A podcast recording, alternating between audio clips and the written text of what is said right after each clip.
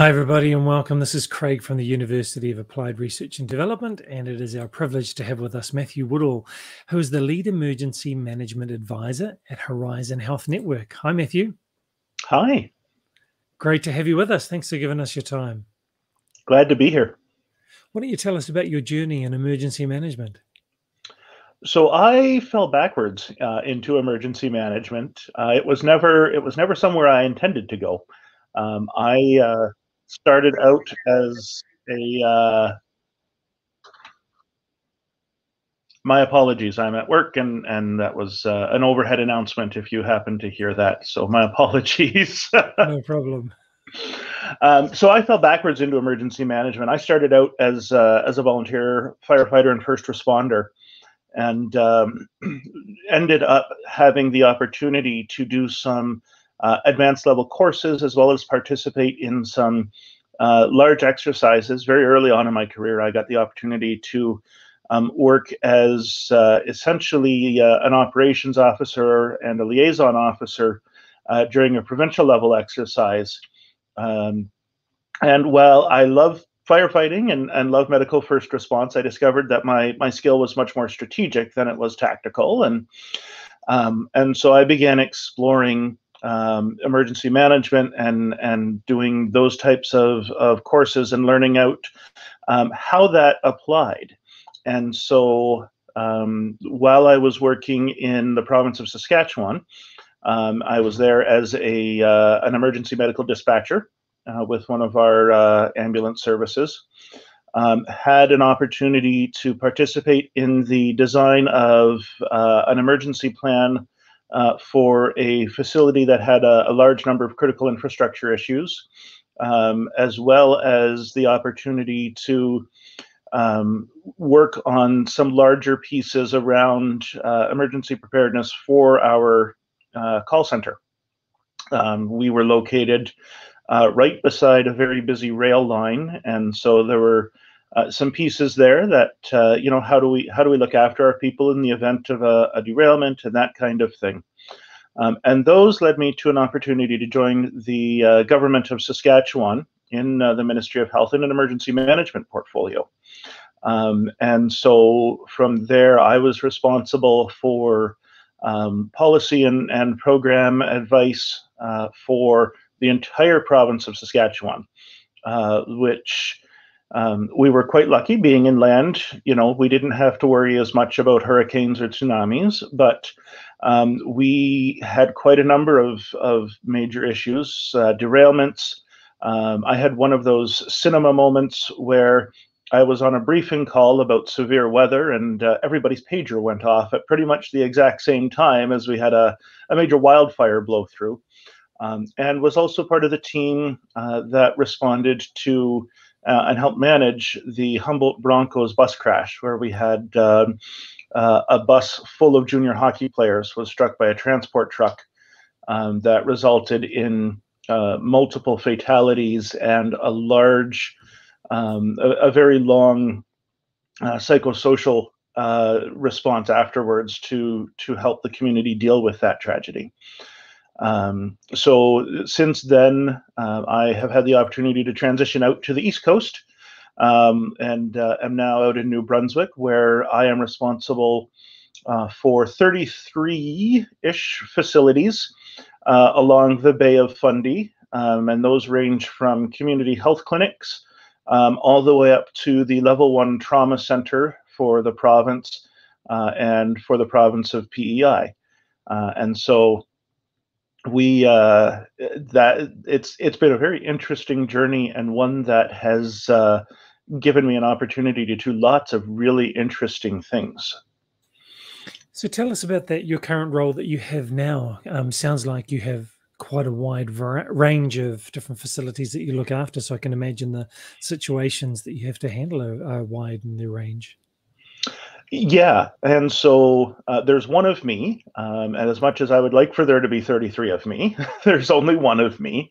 Um, so a lot of my work is very much about uh, designing policy and procedures that we can take and replicate uh, in our facilities. And uh, the the big focus of my work is very much about empowering people at the local facilities and the local levels to be able to lead through the uh, first hour or two of of a situation until we can get additional support there.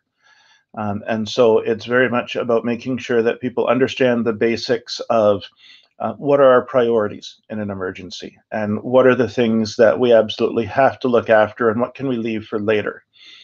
Um, a lot of my work, uh, my office is is at uh, the level one trauma facility, and and a lot of my work does take place here because um, this particular site is absolutely mission critical. Um, under no circumstances can this facility fail. Um, and so, especially during COVID, that means that uh, I have to make sure that um, not only am I making sure that we're ready for disasters and emergencies, but that we're also um, looking after our capacity and making sure that um, we have the additional pieces in place. And, and people often forget uh, in healthcare emergency management, everyone focuses on, on uh, the mass casualty incidents, what mm. we call Code Orange, mm. um, and that type of thing. But people forget that just as important as the clinical piece are all of the additional um, supportive pieces. Um, we can't run a level one trauma center if we don't have a functioning lab. Um, mm. We can't run any type of facility if we don't have linen or food and nutrition or environmental right. services. Um, and so it's a balancing act of making sure that we have all of those um, all of those pieces and that they have enough resiliency in the system uh, to keep operating no matter what happens. You mentioned about creating policies and procedures so that they, they can be replicated. What do you find are some of the consistent troublesome issues around replication because you have a wide range of facilities? So the what I have found key to replication is that um, you always want to start with uh, a policy that works um, and the policy that is um, I don't want to say generic enough, but high level enough that it provides information and advice to um, the people who are able to create the the procedures at the local level, and then um, you may not be able to replicate the procedure exactly uh, in every place, but uh, the goal is that um, everyone will have the same understanding of what to do in an emergency, and so here at the Level 1 Trauma Center, what we do in the event of a fire um, is going to be almost exactly the same thing as we do in our community health facility downtown, um, as we do in our uh, one of our regional facilities that is uh, you know located out on Grand Manan Island. So all of our staff have the same understanding so that they're able to move around. Um, the specifics, you'll always need a local orientation. Um, you'll always need to know where pull stations are located and um, where to go to meet the fire department. But the same principles and procedures are going to apply in every location. So if you make sure that you have the same level of understanding across the network um, and the same expectations, uh, it becomes a lot easier to worry about the, the local items because you're already starting with the same base knowledge um, with every employee. Are you doing many exercises and designing them across your network? Uh, so COVID has really kind of put a damper uh, on exercises. We are mm-hmm. actually deep in the midst of our fourth wave uh, right now. We are um, I won't say that we're struggling, but we have significant capacity issues and uh, significant turnover as, as people have gotten burned out. Um, we are in the process of, of putting uh, an exercise plan into place, um, but we are uh, probably a year or two away from having a full fledged exercise. Where we have the capability, um, we try and do that. Um, but right now, um, everyone is so burnt out um, from COVID um, and from you know the. I, I, have an absolutely fantastic boss, and he has essentially not had a single day off uh, in two years, um, and so we're we're working on that. Um, but uh, yeah, you know, exercises are huge and very important, um, but we have to have the the capacity and the support to be able to do them. Yeah. I was speaking to Jolie Willis two weeks ago from Hummingly, who um, has really had a leading role in the response to the Christchurch earthquake.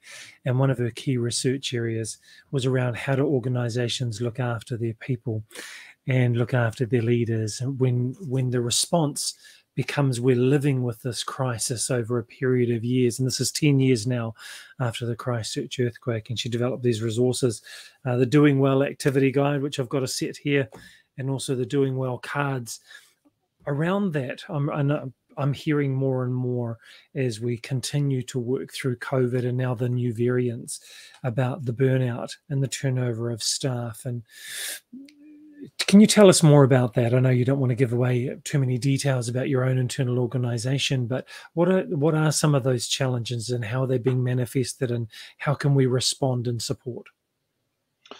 So the the biggest challenge is that what we are seeing now is largely preventable. Um, the mm. the hmm. cases that we are seeing now um, largely could have been prevented, uh, or if not prevented, at least had their severity minimized through um, vaccinations, uh, right. through people following public health protocols. Um, and, and, that's what's frustrating. And, and I think the other part that's really frustrating for lots of people is that a bed that's taken up by a preventable COVID infection is a bed that isn't available for a heart attack or a cancer right um, or that type of thing. Um, and so, you know, people people still come to work every day because they are deeply committed. Um, but at some point, many people, and and we're we're seeing it across the caregiving industries, um, people run out of the capacity to give anymore and and need mm. a break. And um, so that's that's what we're facing, and I think it's true in, in most health systems around the world right now. Um, how emergency managers can help. Um, check in on your healthcare colleagues.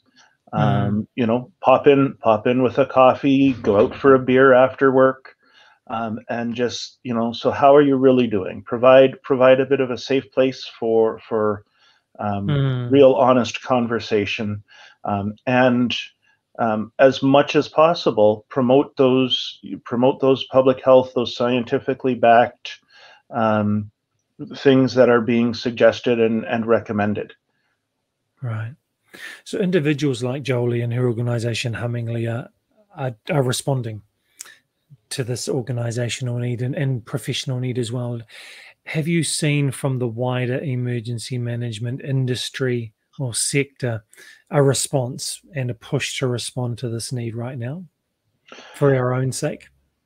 Very much so. Um, you know, a, a, lot of a lot of people have been really good about about stepping up. Um, I'm fortunate that I have got a, a group of, of trusted emergency management friends who um, right. check in on me and and make sure hey you know sounds like you're having a bit of a rough week let's let's talk i mean it's virtual we're kind of scattered all over north america but hmm. um, that is really helpful and um, to even to hear from from colleagues that um, you know i know i know that things are really rough for you right now and um, you know what can i do to help? Or you know do you need do you need something?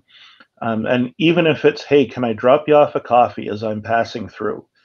Um, you know that that really makes a, a big difference and it is helpful um, especially in this role um, to know that that people are are out there and have your back and and are ready to mm.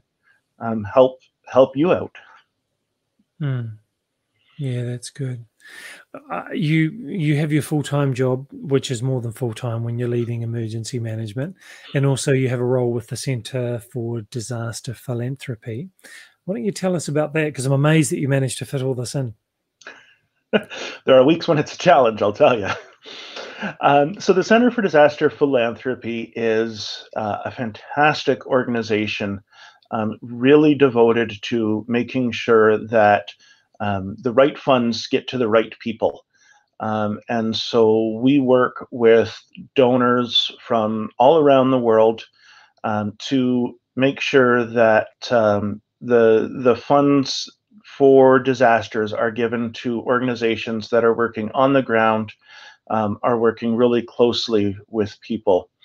Um, and my role with them is to take my emergency management experience and be able to translate disasters and emergencies into um, language that philanthropy understands. And philanthropists are fantastic people.